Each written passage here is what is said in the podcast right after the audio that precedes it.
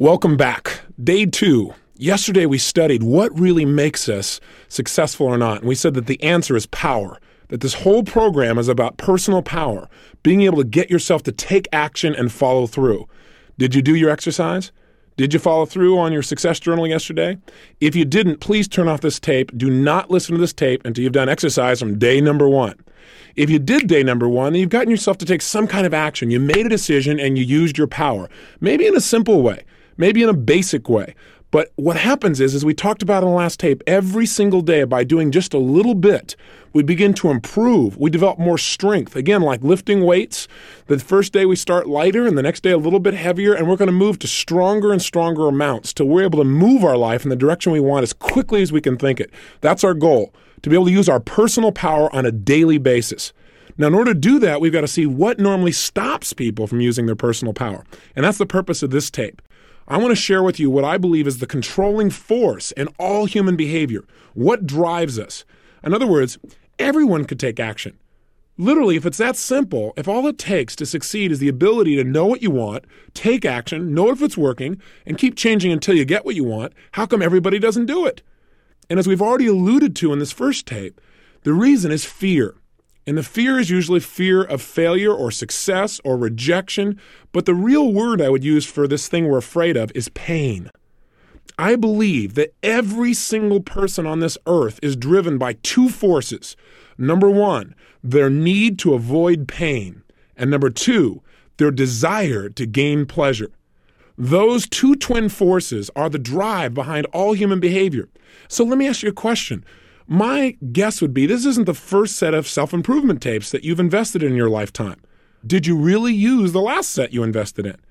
My hallucination is the answer is no, you didn't use them at least at the level you could have. And the reason I quote unquote hallucinate that is I've found out the statistics show that less than 10% of the people who purchase tape programs ever listen to them in their entirety. That just blows my mind. Somebody's invested money, time, they wanted a result, but they didn't follow through. Or worse, they invested in a program and they listened to it and then they didn't use what they listened to. If there's anything that I'm going to try and push you to do as your friend and as your success coach, if you'll let me be that for you in this program, it's to get you to act on everything we talk about, to keep the ideas simple and focused, but get you to use them. See, you don't have to have a complicated idea to make a difference in your life. What you need are ideas that you apply. And that's what we're really going to go for a thousand percent in this program. But the question is how could somebody go to school? How could somebody go to a seminar? How could somebody read an excellent book? And still not produce the result, not apply all the stuff that they've read. And you know what? I've been guilty of it too, so I'm not pointing fingers. I have. I remember I read a book and it was a great book and it was all about how to manage my finances. And I remember reading this thing and saying, this is great stuff. I've got to do this. And I was inspired. But you know what? About a month later, I noticed I hadn't done anything on it. You know, I just got caught up, you know, doing things and gosh, the phone was ringing and I had to do this stuff at the house. And I mean, you know, I had to handle this daily. I had to take out the trash. And besides that, you know, my mom called and hadn't talked to her in a long time, you know, and, you know, my son needed this. And, you know, you get caught up. You can't get caught up. What you've got to do is you've got to use your power and get yourself to follow through. So why didn't I follow through? I obviously wanted the results that I knew this book could give me. Why haven't you followed through on some of the things you know you really want? Why not? Why haven't you used your personal power and taken action? What has prevented you from taking action? And I would suggest to you it's what this tape is about. The two controlling forces have directed your life and kept you at times from taking action. And those forces, again, are the twin forces of pain and pleasure. Remember, everything we do in life, we do out of our need to avoid pain or a desire to gain pleasure. I'll give you an example. I don't know if you're a lady listening or a gentleman, but when I speak to audiences, I'll invariably ask the ladies in the audience, please raise your hand if you put on makeup today. Do you know that 90% of the audience will raise their hand? Many times 99. Now, think about that. Why do they put on makeup each day, or why do you if you're a lady? Why? Is it because you wake up in the morning and say, look in the mirror and say, God, I love this process? I doubt it very seriously. Why you put it on is for one of two reasons. You put on the makeup because in your mind you say, you know, putting on makeup makes me feel more attractive. So what is that doing? Why are you taking action? To gain pleasure. Or you might say, well, gosh, when I put on makeup, people think I'm more attractive. They feel more attracted to me, which again makes you feel good. It makes you feel a pleasurable type of feeling. That's why you do it. Now, some people wake up in the morning and that's not why they put on makeup. Some women wake up in the morning and they say, How come men don't have to do this? right?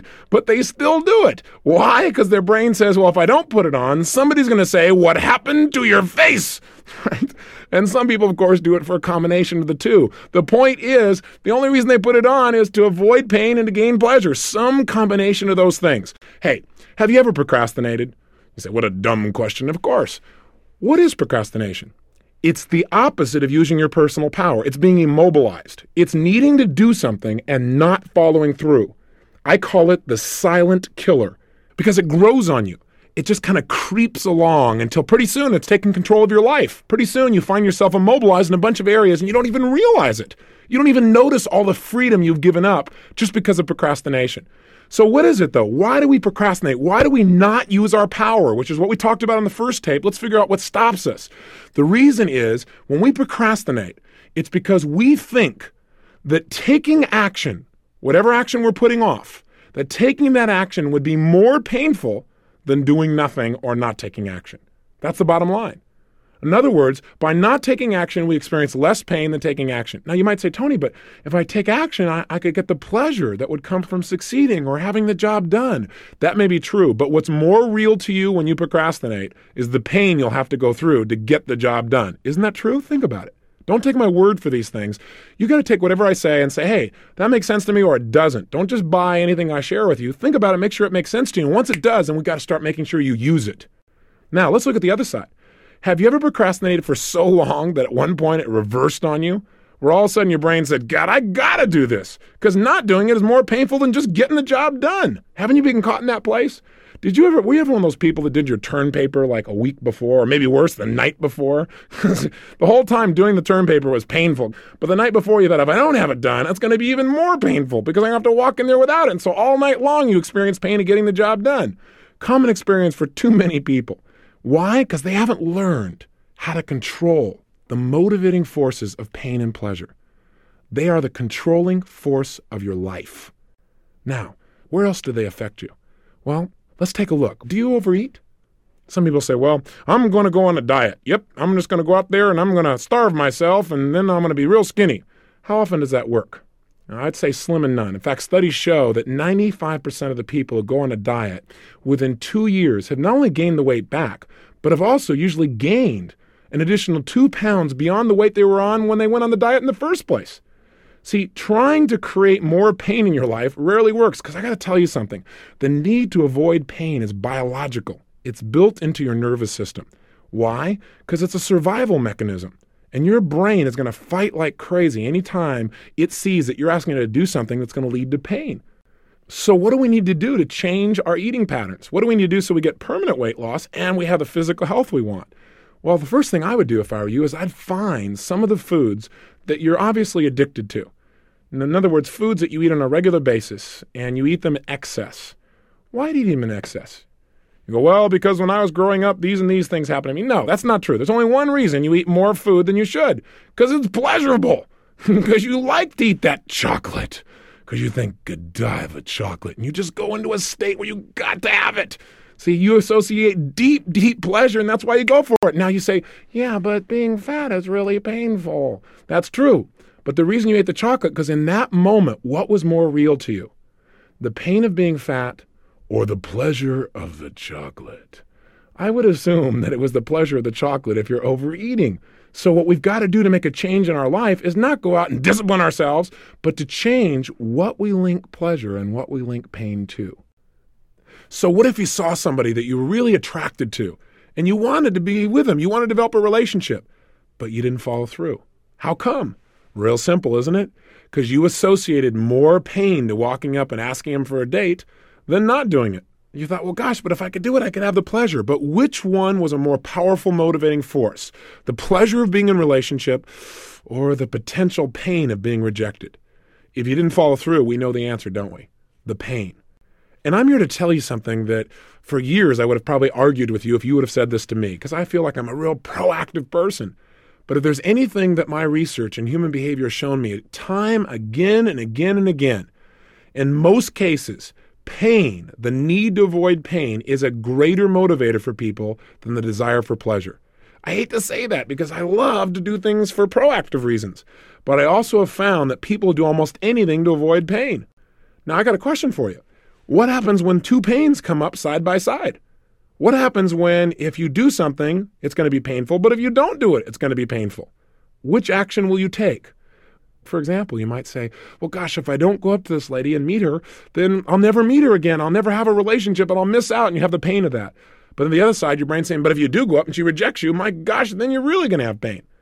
So, what determines your behavior is which pain is more intense. Does that make sense?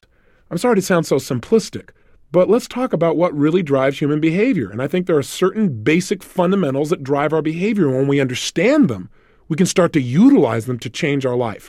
And if we don't understand them, then what we do is we keep running up against the brick wall. Have you experienced that? Where you're trying to make a change, trying to make a change, trying to make a change, but it never happens. Why? Because your internal associations about pain and pleasure haven't changed. In other words, you keep thinking, if I do this, it's going to mean a ton of pain. And so you stop short. I mean, a classic example is in relationships. You know, a lot of people in life get this bug. They say, I want to be in a relationship. Why? Because they think being in a relationship would mean lots of what? Pleasure, love, happiness, security, being close, all those special feelings, spirituality, right? That feeling of oneness. Then they get in a relationship and they say, I don't want to be in a relationship, right? All of a sudden they begin to think relationship means pain or worse. They think a relationship is the most incredible thing in the world. They love this person. They give a thousand percent of themselves. They think about them constantly. And then as time goes by, something happens. And this person, let's say, leaves them or breaks up with them or smashes their heart into a billion pieces. Has this ever happened in your lifetime? If it hasn't, it probably will.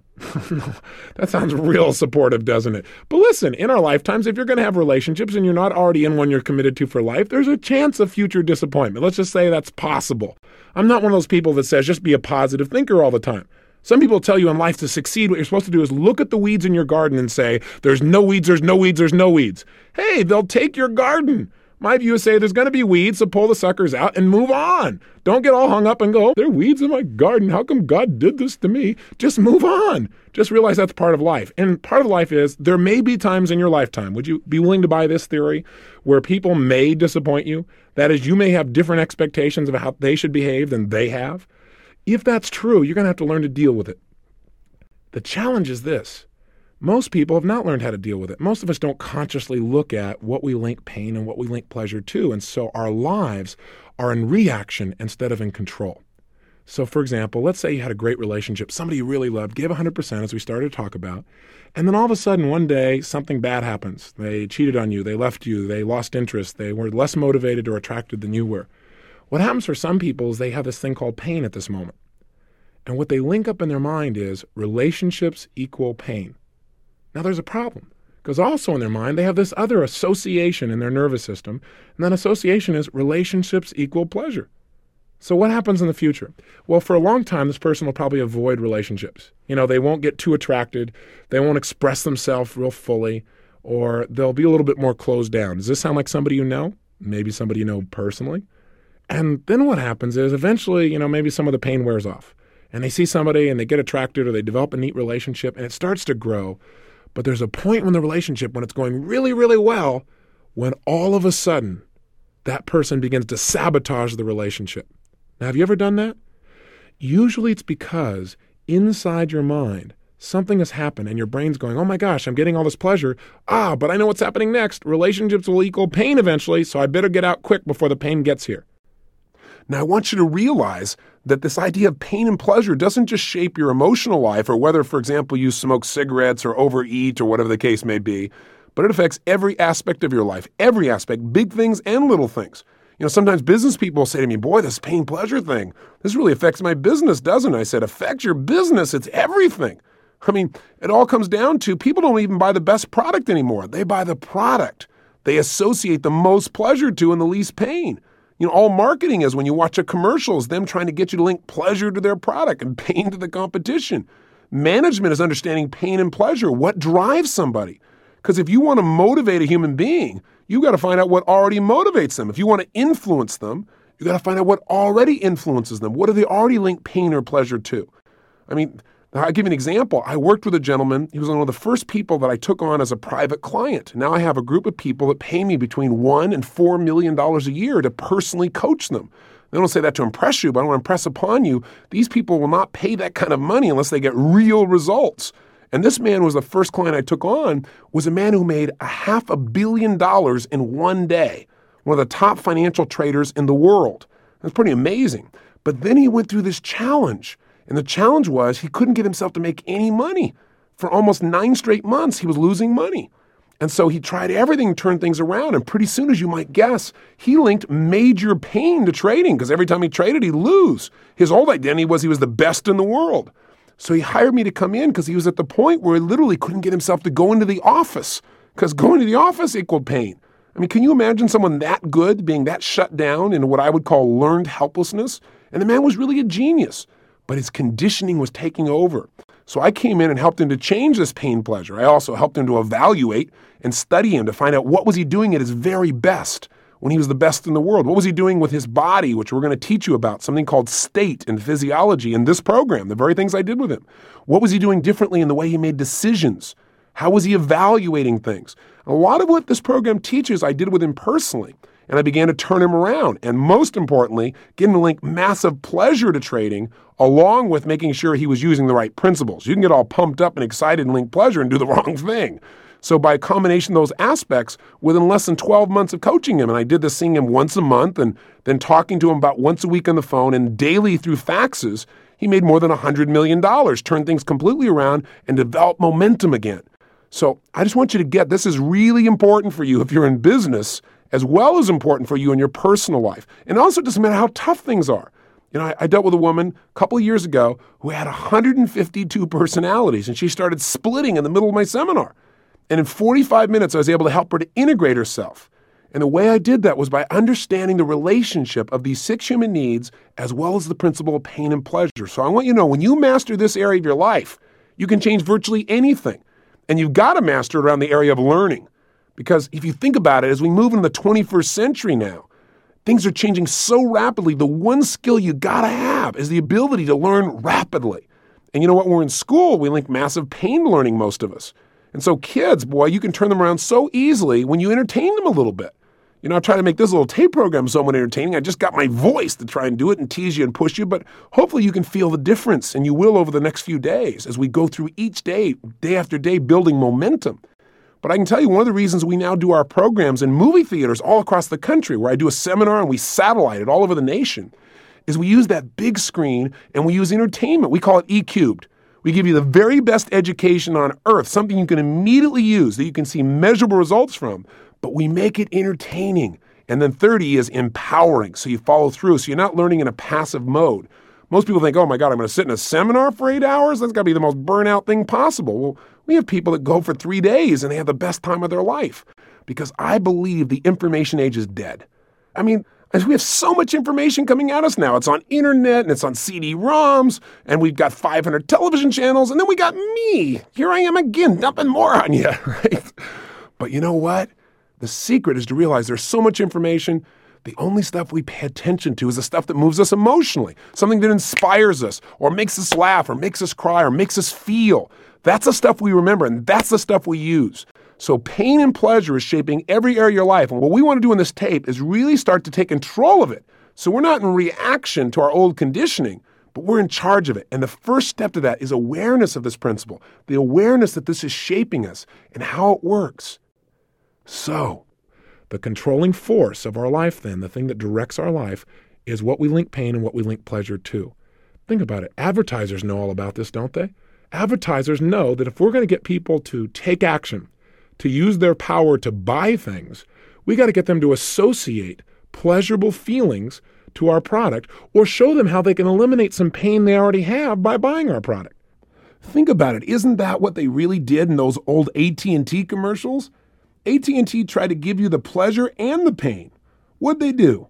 They didn't come on with a commercial and say, Listen, I know you miss your mother, call her. No, no, no. First, they took out a big knife and they stabbed you in the chest with it, right? They came out there and they showed this poor old lady saying, Gosh, my son hasn't called me in forever. I miss him. He probably doesn't even love me anymore. Oh my gosh, I'm being left alone. So all the grandmas in the world start to feel pain because they realize their son hasn't called them in at least 15 minutes. On the other side, right, here's the sons out there in the world and or daughters who are watching this going, guilt, guilt, oh gosh, I've been busy, oh gosh, I, I need a call and everything else. And pretty soon what happens is, in the same 30 seconds after making you feel all this pain for not calling, they then show you that by calling you'll get what? Pleasure. How does it work? In the same 30 or 60 second commercial, what happens is the son picks up the phone and calls mom, and she smiles. Oh my gosh, he does love me. And she smiles, and the music comes on behind it, and he's smiling, and there's this incredible bond and connection. You just feel your heart opening. And at the end of it, they say, Don't let your family drift away. And what's happened? In 60 seconds, They've gotten you to link to their product, a way to avoid pain. Plus, they stirred up some of your pain, made you hurt a little more so you're more motivated and simultaneously showing you how you can heal it and get pleasure just by picking up this little device that's nearby that they'll make money if you take action on. Now, I'm not against it because I think it's a great tool, but I want you to realize it's a pain pleasure commercial. And then there was Citibank Visa, right? It's interesting to see what Citibank used to motivate people versus, say, American Express and what they used. They both had two classic commercials in the Citibank commercial, there's a dark background, and a man comes on and he's got a lot of pain. And he says, Yeah, I got the phone call. It's four o'clock in the morning. My father was having a heart attack. I had no money. Then all of a sudden it comes on, and the Citibank lady comes on with a smile and says, You know, we heard about his problem. And she said, We wanted to help. He called us, he told us what he needed the money for. We gave him the credit. It goes back to the man, Yeah, because of Citibank, I was there. I was there at my father's hospital bed, thanks to Citibank, people who care. Now, what's the implication here? Well, if you want to solve the pain in your life, just get a Citibank Visa and they'll handle it. You need more money? Hey, just call. They'll handle it. They understand. Well, that's an interesting way of looking at things. On the other side, you got American Express, where you see two achiever type of people who are obviously quite successful and they've lost their luggage. They're really in a painful state. They're kind of angry and all of a sudden, a man turns to his wife, being the loving man that he is, and says, Honey, forget about the luggage. Let's just go buy things. Do you have your American Express card? Great. And they go on the shopping spree and they buy everything, and they're in Greece and they're overlooking the water. And all of a sudden, the man turns to the woman and says, Gosh, I wonder where the luggage is. And she just begins to laugh and says, Who cares? And on the stage comes the American Express card. So what do you do? You associate God. If you got an American Express card, you're going to go to Greece. Your husband's going to buy you things. You're going to be in an incredible place. The bottom line is it works.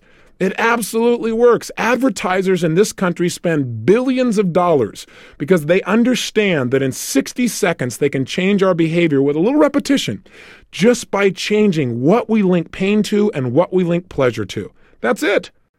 Now, do you remember those Pepsi commercials with Michael Jackson? Here's a guy that doesn't even drink Pepsi, and yet he was paid $15 million for 180 seconds of his time. Why? Because large numbers of people in our country, when they hear Michael Jackson's music, feel great. They feel a level of pleasure. And all they have to do is see him or hear his music, and they feel it. In fact, they want that pleasure so much they bought more of his records than anybody in history. So what happens? Well, a little company comes along named Pepsi, and they say, Look, we want people to feel that way about Pepsi. Let's just do a little conditioning here. Let's get them to associate those feelings to our product. Then they'll want our product as much as they want Michael Jackson. That's why they paid him 15 million. I mean, how did they do it? Well, you got to wait till the next tape to find out how they did it. But right now, let's just get really clear about that. Yeah, that's right. I want to make sure you tune in tomorrow. That's right. But meanwhile, just get clear. Pain and pleasure are the biggest motivators. And of the two, again, I must say, we will do more to avoid pain, usually, than we ever will to gain pleasure. I mean, think about it.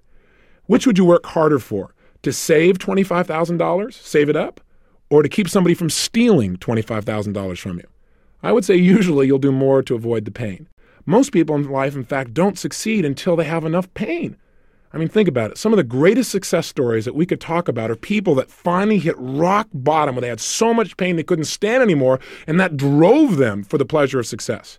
You know, there are all kinds of stories. Og Mandino is a gentleman, I really enjoy his books. I don't know if you've read them, but they're worth picking up. One is called The Greatest Salesman in the World. Here's a gentleman who hit rock bottom, who was an absolute drunk, who was living out on the streets, who had no future, who the only way he could stay warm during the winter was to wander into the libraries.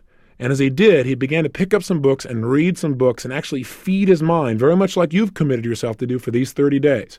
And the stimulation there began to change his life. And what happened was he felt that he had so much pain in his life that that was it, that he was no longer willing to experience that.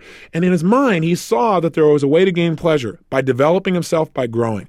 He eventually went to work for W. Clement Stone and became the editor in chief of Success magazine. We already talked about Lee Iacocca and how his pain drove him to success.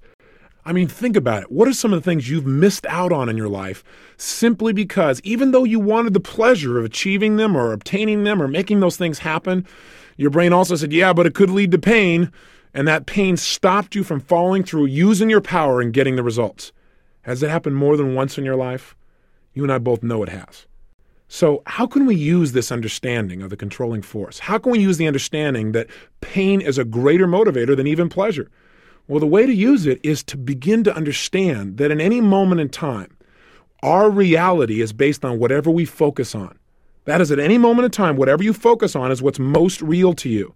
For example, if you're looking at that piece of chocolate and you think about eating the chocolate and you just let your mind flow based on its old associations, it might say, mmm, yumbo, it's time to eat. You might immediately get that pleasure feeling. And as long as you focus on the pleasure you're going to get, and that is your primary focus, and that's what's most real to you, then you're going to be drawn towards the chocolate. But haven't you also had times where you didn't eat the chocolate? or you didn't eat something that normally you're kind of addicted to? Haven't there been times when you've stopped yourself? How have you done that? The answer is you changed your focus and you focused on the pain you probably would experience or the pleasure you would get by not eating the chocolate. So, what you did is instead of just thinking intellectually, well, yeah, not eating the chocolate will make me thinner, you literally focused on, hey, I'm going to be going to this particular ball and I want to look like a million bucks. I want to feel strong. If I eat that chocolate, I'm going to feel lousy. I'm going to feel bloated. I'm going to feel heavy.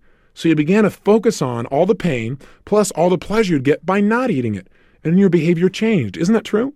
If you've ever stuck to a diet, for example, isn't it true that the way you stuck to it is one day you finally got to the point where you'd had it you said, look, I looked in the mirror one day, or somebody said something to you, or you noticed that you were just feeling sloppy and tired, and you went through what I call threshold. Threshold is when you experience so much pain, you said, I've had it. That's it. No more. And then you begin to find a way to change it. Well, I believe that you can do this with anything at any moment in time, and I know you can. All you got to do is control your mental focus. So if you want to change your behavior, you must focus on how not doing something is going to be more painful than just going for it.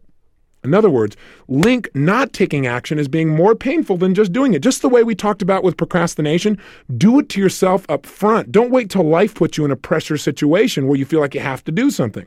Does that make sense? So, how can we use this in other areas of our life?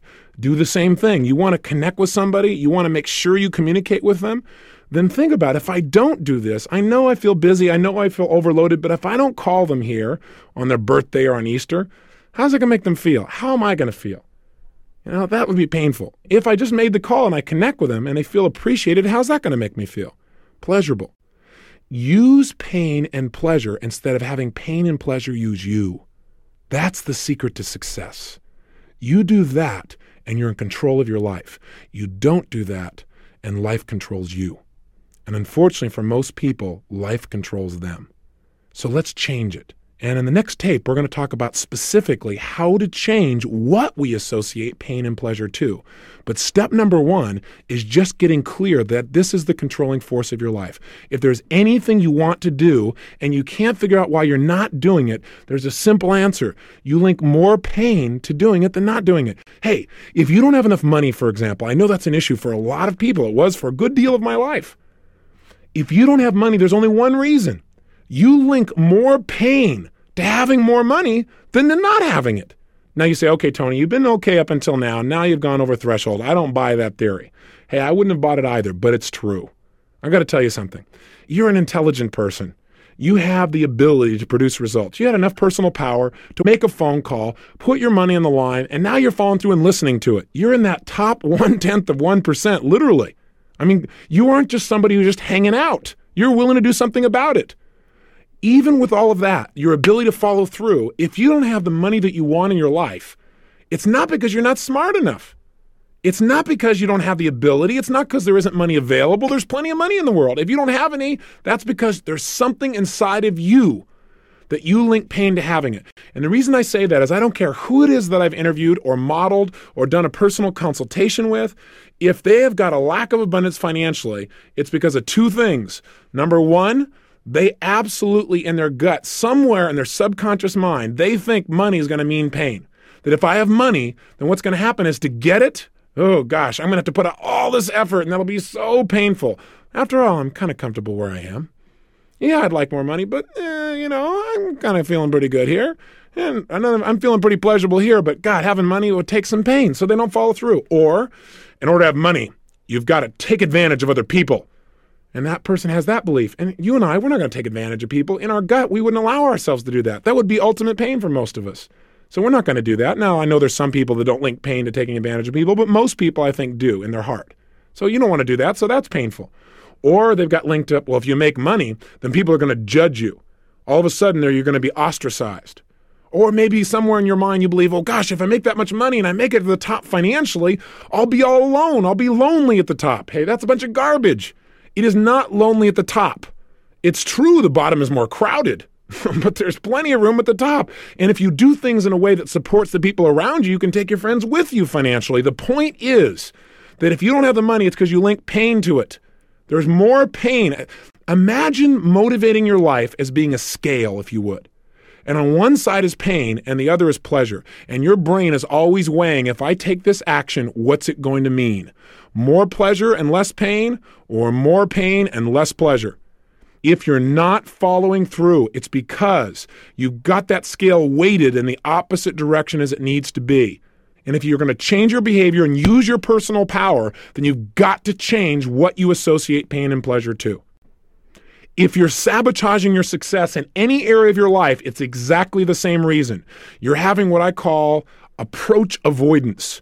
That is, you have a mixed set of associations about pain and pleasure. As I gave you the earlier example, in a relationship, I want to be in a relationship. It'll mean pleasure. But then you get into it and you start to notice some things, and your brain says, oh, it might end. It might mean pain. And so you start to make relationships work and you sabotage them. You may do the same thing financially. I want money because money will mean for me maybe more freedom, or I could give to my friends, or I could buy my kids something, or I could travel the world, or I could learn something new, or I could hire this best coach in the world to do something for me.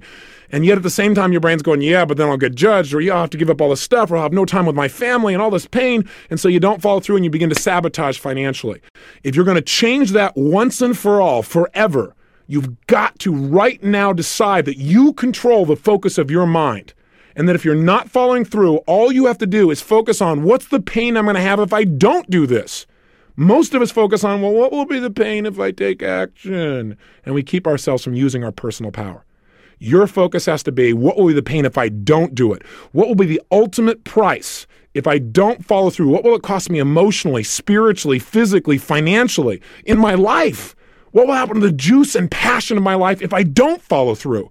If you start asking those questions, you'll be able to motivate yourself. And when we get into the goal setting workshop in this tape program, you're going to find that I'm going to show you not only how to set goals and find out why you're going for them, which most people don't know, which is why they don't follow through. They just set up a goal. I want to be rich. I want to be happy. I want a better job. I want a better relationship. We're going to get the reasons that'll drive you, but we're also going to have you really focus on hey, what's going to be the cost if you don't do it? We're going to use this powerful force within us to create lifelong success. So I want you to remember this tape. I know I've said some of the same basic ideas over and over again. Repetition is the mother of skill. And I hope you listen to this again.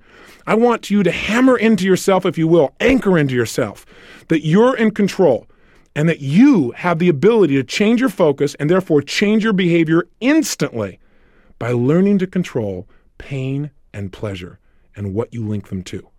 So let me give you an assignment, and then tomorrow we're going to show you how to make changes rapidly. But let's make some changes right now, okay? Take out your success journal. And in your success journal, I want you to write down four actions that you need to take in your life that you've been putting off. Now, I know you made some decisions a day or so ago, but I want you to look at four more things. What are four actions that you need to take? Maybe you need to lose some weight. Maybe you need to stop smoking. Maybe what you need to do is need to make a phone call you haven't followed through on. Maybe it's initiating a new job interview for you.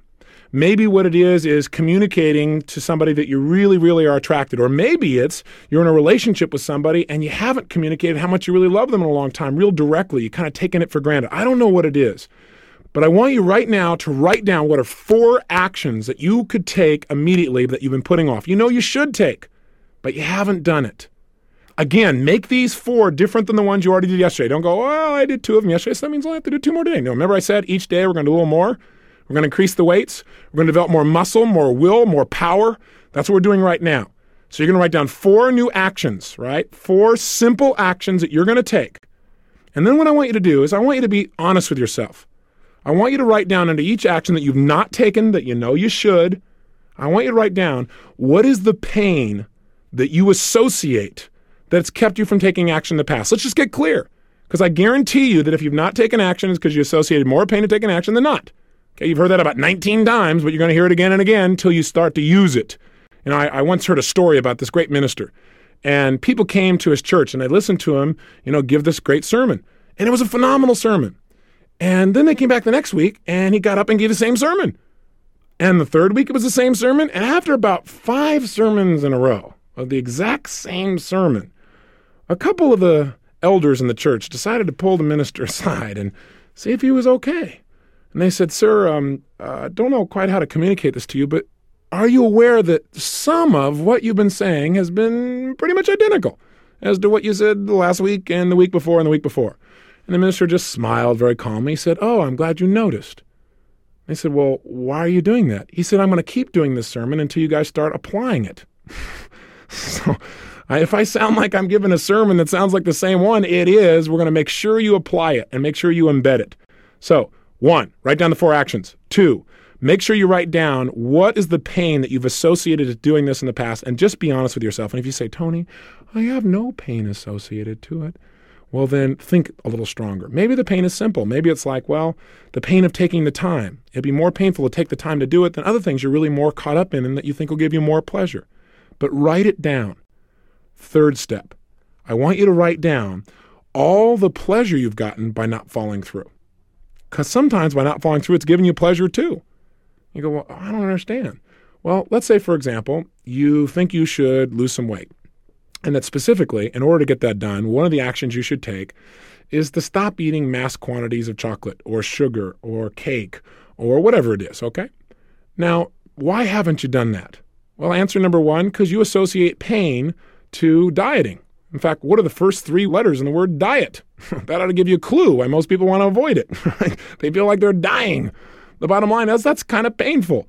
So, what have you done? You've associated taking something away loss equals pain for most of us. If we feel like we're losing something or giving something up, we feel like like losing weight, it's going to be painful. So you go, well, gosh, I would be taking something away. I would be taking away things I used to have pleasure eating. So that's pain. What are all the pains you would associate? Step three, what's the pleasure you get by still eating? Well, you get the pleasure of eating chocolate. You get that momentary feeling inside. So that's step number three. Step number four, I want you to write down the opposite. What do I mean by that?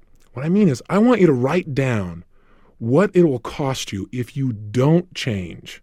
That is, if you don't stop eating chocolate in mass quantities, if you don't stop smoking, if you don't make that phone call that you know you need to make, if you don't start consistently working out each day, if you don't go out and really make an effort, even though it may be difficult, to get through to that person who in the past has made you mad, if you don't do that, what's it going to cost you? And be honest with yourself. What will it cost you over the next two, three, four, or five years? What's it going to cost you emotionally? What's it going to cost you in your self image? What will it cost you in your physical energy level? What will it cost you in your feelings of self esteem? What will it cost you financially? What will it cost you in your direct relationships with the people you care about most? And I really want you to hone it down. And how does that make you feel? In other words, don't just go, well, it'll cost me money. Well, I will be fat. That's not enough. You got to remember what drives us are our emotions, not our, just our intellect. So get emotional about it. What will it cost you, and how would that make you feel to not get those results in your life over the next two, three, four, five years? And here's the final key. Take the final step, and that is under each of these four actions, write down what will you gain by taking this action right now? What are all the things you'll gain? And make a huge list that will really drive you emotionally. Hey, I'll gain the feelings of being in control of my life. I'll gain the feelings of knowing that I'm in charge. I'll gain a level of self confidence. I'll gain physical energy and health. I'll gain stronger relationships. I'll develop more willpower that I can use in every other area of my life. I'll gain, I'll gain, I'll gain, I'll gain. My life will be better in all these ways now and over the next two, three, four, five years by taking this action. In other words, look at the impact of these things, present and long term. So let me leave you with this for today. There are two things that control our lives the carrot and the stick. The stick is pain, and the carrot is pleasure. Use the two of them to point yourself. Because if you don't, there are plenty of other people in this world who are paid large sums of money to direct you. Advertisers do it. Do it to yourself. Learn to advertise in your own mind and take control now. Do your exercise right now. Again, don't put it off. Go through these five steps right now. Don't wait. Don't put it off. Do it immediately. Don't say, I'm going to do it later in the day. Please do it right now. And I'll see you tomorrow. Have a great day and live with passion.